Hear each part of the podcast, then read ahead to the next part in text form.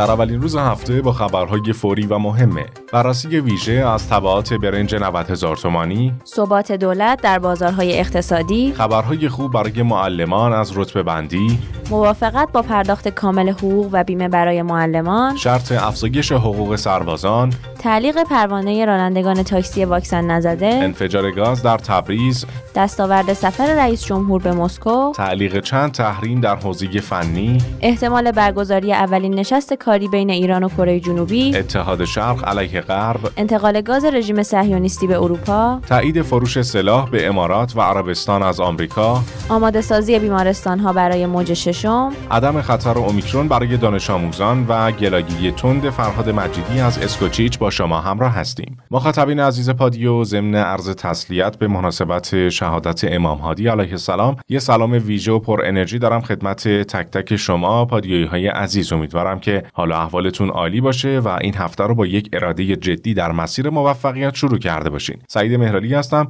و همراه همکارم سرکار خانم فاطمه سادات حاج جوادی. امروز 16 بهمن ماه سال 1400 همراه شما هستیم. منم سلام عرض می کنم خدمت شما آقای مهرالی و پادیوی های دوست داشتنی. امیدوارم امروز رو هم با آرامش و سلامتی سپری کنید. خیلی ممنونم خانم حاج جوادی. شروع بررسی امروز با شما.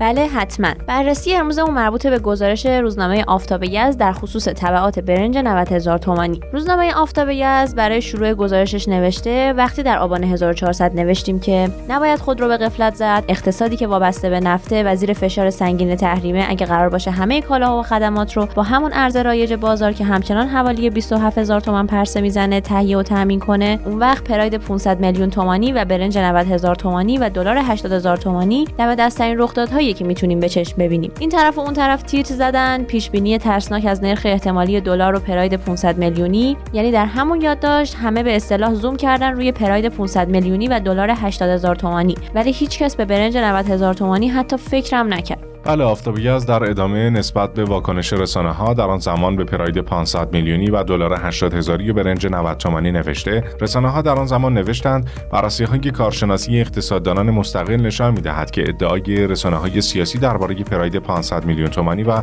دلار 80 هزار تومانی واقعیت نداره و شواهد فنی چنین ادعایی رو تایید نمی‌کنه. اگرچه تعلل دولت رئیسی در حذف دلار 4200 تومانی باعث شده تا نرخ ارز میل به بالا رفتن و نوسانات بیپایان 4 سال اخیرش رو حفظ کنه اما بانک مرکزی با آزمون و خطا در حال کنترل رشد نقدینگیه و این مسئله رو از دولت آغاز کرده که در صورت تسری به نظام بانکی به نتیجه مطلوب خواهد رسید. اینکه چرا دلار به 80 هزار تومان نمی‌رسه معنای روشنی داره. اگه قیمت دلار فعلی رو هم دقیق فرض کنیم و بپذیریم که نرخ 23 هزار تومان برای دلار اصلی بازار عددی منطقیه برای رسیدن قیمت دلار به 80 هزار تومان باید نقدینگی به 14 هزار میلیارد تومان برسه که با نرخ رشد سالانه 1100 میلیارد تومان کنونی به بیش از 9 سال زمان نیاز داره و به دولت 15 هم منتقل میشه. بنابراین رسیدن قیمت دلار به 80 هزار تومان در 8 سال آینده شدنی نیست و پراید هم که دیگه تولید نمیشه و بحث کردن بر سر قیمت اون بی‌معنیه. البته این رسانه ها اون هشدار رو نوعی شانتاژ معنی کردن و محقق شدن دلار 80 هزار تومانی و پراید 500 میلیون تومانی رو دروغ دونستن. اما حرفی از برنج و قیمت احتمالی اون به میون نیاوردن.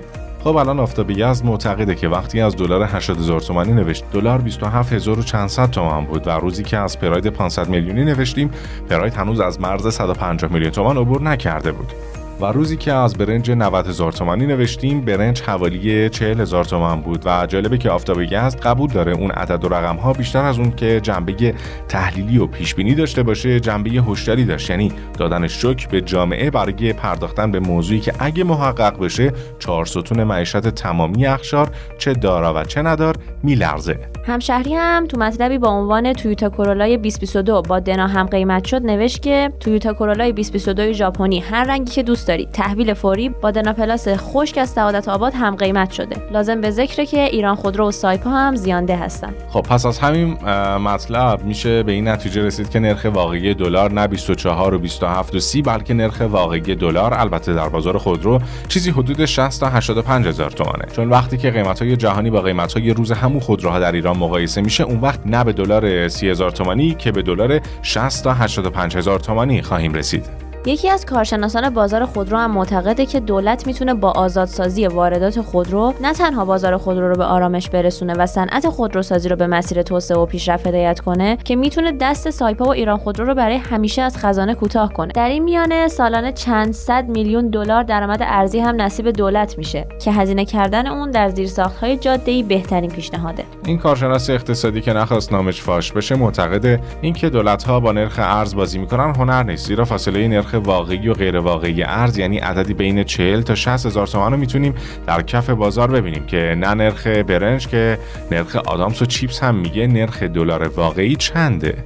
این کارشناس در نهایت تاکید می‌کنه که دولت ها همواره با دخالت بیدلیل در پایین نگه داشتن نرخ ارز، سکه و برخی از اقلام مصرفی و حتی خدماتی هم به خودشان ظلم می‌کنن هم به مردم. چون کنترل دستوری بعضی نرخها در بازه های زمانی پیش بینی نشده به قدری سخت میشه که دولت ترجیح میده مسئله به آشوب خیابانی تبدیل بشه. اما کوتاه نیاد. جالب این کارشناس برای ادعای خودش نرخ بنزین و دیگر های انرژی را مثال زده و اعلام می‌کنه دولت احمدی نژاد با مسئله به نام یارانه تمامی دولت‌های پس از خودش رو گروگان گرفت. یعنی ذهنیتی ایجاد کرد که این یارانه اگه قطع بشه به منزله چپاول حق مردمه. در حالی که اگه همین امروز هم خواسته باشن همون یارانه موسوم به احمدی نژاد و به صورت واقعی بپردازن قطعا سهم هر ایرانی بین 800 تا 1 میلیون و 200 هزار تومان خواهد بود. اما هم دولت و هم مجلس از اونجایی که از تبعات اجتماعی این تصمیم بزرگ حراس دارن تن به هر ذلتی میدن تا اون یارانه حذف نشه و در مقابل مردم هم تن به هر گرانی غیر منطقی میدن تا این 45500 تومان به قوت خودش باقی بمونه. خب بر اساس اون چیزی که بعضی از کارشناسان اقتصادی و فعالان با تجربه بازار تاکید دارن اینکه روی تابلوی صرافی دلار فلان هزار تومن باشه. اما نرخ خونه در تهران و گرانترین جاهای واشنگتن و نیویورک همخوانی نداشته باشه. یا اینکه صرافی دلار رو مثلا حوالی 20 و چند هزار تومن عرضه کنن. اما قیمت بعضی از خودروهای منتاجی و به اصطلاح داخلی از برخی خودروهای کم سوخت و بسیار با کیفیت خارجی گرونتر باشه اون وقت می‌تونیم به درستی نرخ دلار رو در بستر زندگی روزانه مردم محاسبه کنیم.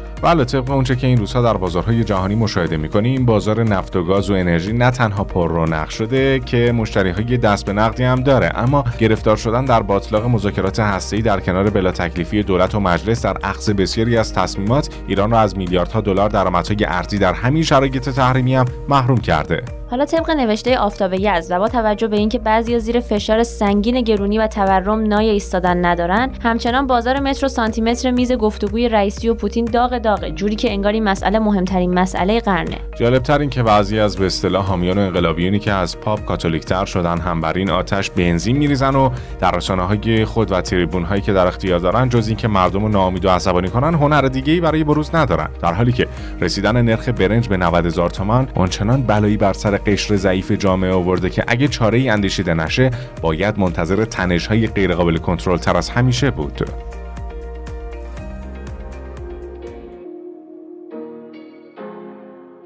و اما اولین خبر داخلی امروز. علی بهادری جهرومی سخنگوی دولت نسبت به ثبات دولت در بازارهای اقتصادی اعلام کرد. دولت 13 هم معتقده که عملکرد مدیران باید مورد به مورد و جداگانه ارزیابی بشه. مدیرانی که در دولت قبل بودن اما عملکرد موفق و ارزیابی مثبتی داشتن و به فکر مردم بودن نه خودشون. و کارآمدی و سلامت و توانمندی داشتن و در مقایسه با سایر های ممکن و موجود باز هم از کارآمدی بیشتری برخوردار بودن باید بر سر کار بمونن و ابقا بشن. رئیس جمهور بارها در جلسه هیئت دولت دستور داده که هرچه زودتر مدیریت ها تعیین تکلیف بشه. جهتگیری دولت در مسائل دیپلماسی هم اولویت دهی به حوزه اقتصادی و تجاریه و در همه سفرها و در همه مذاکرات واقعا مسائل اقتصادی و تجاری اولویت اول دولت بوده. نوری وزیر آموزش و پرورش در خصوص خبرهای خوب برای معلمان از رتبه بندی گفت طرح رتبه بندی معلمان در حال انجام مراحل اداریه و به زودی در این خصوص اخبار خوبی به معلمان خواهد رسید. در حال حاضر رئیس جمهور رئیس مجلس و شورای نگهبان با اجرای طرح رتبه بندی مخالفتی ندارند. تلاش هم برای تأمین بودجه رتبه بندی در سال آینده ادامه داره. پژمانفر نایب رئیس کمیسیون اصل 90 در رابطه با موافقت با پرداخت کامل حقوق و بیمه برای معلمان خرید خدمت تاکید کرد. با پیگیری از رئیس دیوان محاسبات و وزیر آموزش و پرورش خوشبختانه دیوان محاسبات با پرداخت کامل حقوق و بیمه برای معلمان خرید خدمت موافقت کرد. در روزهای آینده از سمت وزیر آموزش و پرورش به سراسر کشور جهت اصلاح قراردادهای معلمان و پرداخت بدهیهای ماه گذشته ابلاغ میشه. حسن محمدیاری عضو کمیسیون تلفیق در خصوص شرط افزایش حقوق سربازان تاکید کرد. در سال 1401 حقوق سربازان ماهیانه بین 3 میلیون و 350 هزار تا 5 میلیون تومان خواهد بود. اما ظاهرا از اونجا که قرار بوده منابع این کار از محل فروش سربازی تامین بشه و حالا انجام این کار متوقف شده باید منابع جدیدی برای افزایش حقوق پیدا بشه. همچنین پرداخت این حقوق به سربازان نیز منوط به تصویب در صحن علنی و تایید شورای نگهبان خواهد بود. مرتزا زامنی مدیرعامل اتحادیه تاکسیرانی های شهری کشور در رابطه با تعلیق پروانه رانندگان تاکسی واکسن نزده گفت مقرر شده پروانه فعالیت اون دسته از رانندگانی که تاکنون علیرغم اینکه امکان واکسیناسیون فراهم شده واکسن تزریق نکردند تعلیق بشه. اگر راننده تاکسی پروتکل های بهداشتی از جمله سوار کردن حداکثر سه مسافر رو هم رعایت نکنه تخلفه. حمید حسینپور مدیرعامل جمعیت هلال احمر آذربایجان شرقی در خصوص انفجار گاز در تبریز اعلام کرد. ساعت 14 و 50 دقیقه روز جمعه 15 بهمن ماه حادثه انفجار گاز در یک ساختمان سه طبقه در محله عباس‌آباد تبریز اعلام و بلافاصله 34 امدادگر با تجهیزات امدادی خودرویی به محل حادثه اعزام شدند. در این حادثه پنج باب منزل مسکونی آسیب دیده و تاکنون دو فوتی و پنج مصدوم تلفات داشته اکبر دشتی معاون عملیاتی آتشنشانی تبریز با اشاره به اتمام عملیات جستجو جستجوی اجساد حادثه ریزش ساختمانی در تبریز بر اثر انفجار گفت با پیدا شدن جسد پسر 13 ساله‌ای تعداد تلفات این حادثه به سه نفر افزایش یافت.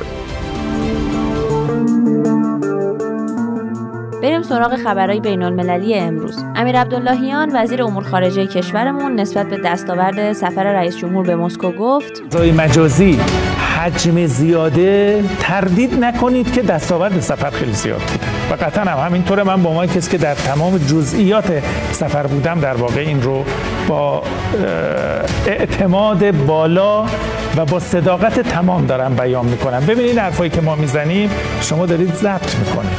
شما هم ضبط نکنید. امروز دنیای دنیای ارتباطات عصر ارتباطاته.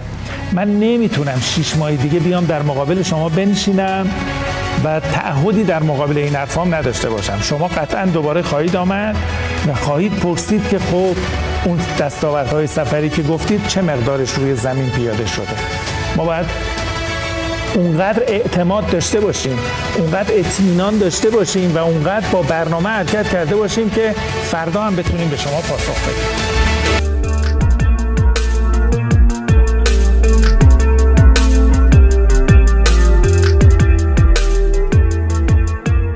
وزارت خارجه آمریکا از بازگشت چند موافقت تحریمی در حوزه فنی هسته‌ای مرتبط با نیروگاه بوشهر، راکتور عراق و راکتور تحقیقاتی تهران خبر داد. این موافقت‌های تحریمی که بعد از برجام اعمال شده بود توسط ترامپ لغو شد. یک مقام مسئول در این وزارت خونه هم در خصوص تعلیق چند تحریم در حوزه فنی گفت این اقدام به منظور تسهیل در مسیر گفتگوهای فنی صورت گرفته و نباید به عنوان سیگنالی برای بازگشت آمریکا به برجام تفسیر بشه. موافقت‌های صادر شده هم ماهیت فنی و آثار اقتصادی جدی نخواهد داشت و همونطور که مقامات آمریکایی اذعان کردن نمیشه به عنوان سیگنالی برای توافق منظور بشه.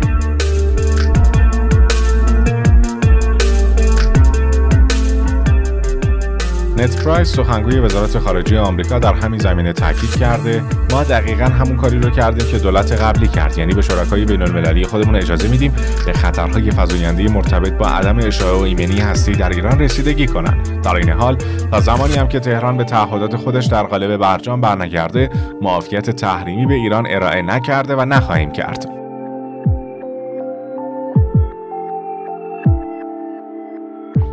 منابع کره جنوبی خبر دادن که سئول و تهران در حال بررسی برگزاری اولین نشست کاری خودشون در ماه میلادی جاری برای حل و فصل مسائل مربوط به دارایی های مسدود شده ایران در بانک های کره جنوبی هستند. پوتین رئیس جمهور روسیه در دیدار با همتای چینی خودش نسبت به اتحاد شرق علیه غرب تاکید کرد که کشورش سالانه 10 میلیارد متر مکعب گاز از خاور دور به چین عرضه کنه. روابط روسیه و چین هم ویژگی بی‌سابقه‌ای پیدا کرده. کشورها از توسعه یکدیگر حمایت می‌کنند.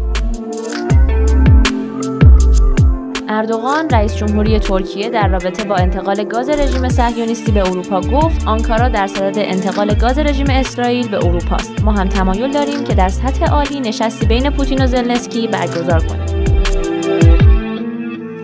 پنتاگون در خصوص تایید فروش سلاح به امارات و عربستان از آمریکا اعلام کرد وزارت خارجه آمریکا فروش احتمالی سلاح به کشورهای متحد این کشور در غرب آسیا از جمله اردن امارات و عربستان را تایید کرده. این موافقت شامل فروش جنگنده‌های F16 و تجهیزات مرتبط به اردن با هزینه تخمینی 4 21 میلیارد دلاره. پنتاگون در ادامه گفت آمریکا به عربستان تجهیزات و دستگاههایی برای ارتقاء سیستم‌های موشکی به ارزش 23 7 میلیون دلار ارائه خواهد کرد.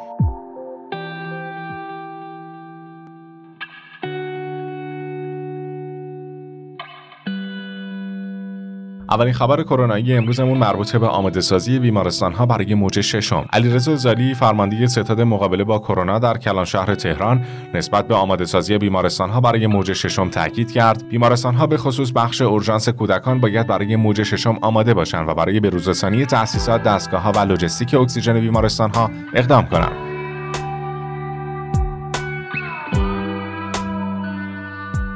نوری وزیر آموزش و پرورش در رابطه با عدم خطر اومیکرون برای دانش آموزان گفت با بررسی هایی که انجام شده تمام دنیا با همین سویه مواجه هستند و هیچ وقت مدارس رو تعطیل نکردن. آموزش در فضای مجازی فقط مکمله و به عنوان برنامه درسی اصلی نیست. در بررسی جلسه کرونا اولین جایی که در کرونا بازگشایی میشه مدارس و آخرین جایی که تعطیل میشه هم مدارس هستند دو سال تعطیلی مدارس و آموزش در بستر فضای مجازی هم برای بچه ها به عادت تبدیل شده و باید از این مکمل برای عقب ماندن و جبران جاماندگی ها استفاده کنیم.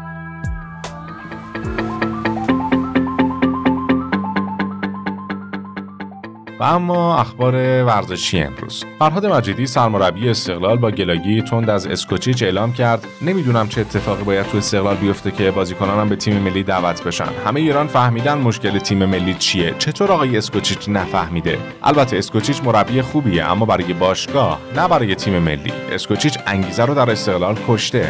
مجیدی در ادامه خطاب به اسکوچیچ گفت آقای اسکوچیچ من بازیکن رو مثل دسته گل تحویلتون دادم با بازیکن من چه کار کردید خانم سید جوادی شروع اخبار کوتاه امروز با شما بله حتما رانندگی پسر 11 ساله یکی از مقامات استان مرکزی در جاده دستچرت به تفرش منجر به مرگ سه نفر و مجروحیت چهار نفر شد. رئیس کل دادگستری استان فارس از دستگیری قاتل شهید رنجبر در شیراز خبر داد. چین و روسیه با انتشار بیانیه مشترک خواستار توقف فوری گسترش و پشتیبانی نظامی ناتو و آمریکا از کیف شدند. پژوهشگران سنگاپوری نخستین نمونه از یک دستگاه سنجش تنفس رو ارائه دادن که می‌تونه کووید 19 رو در کمتر از 5 دقیقه تشخیص بده.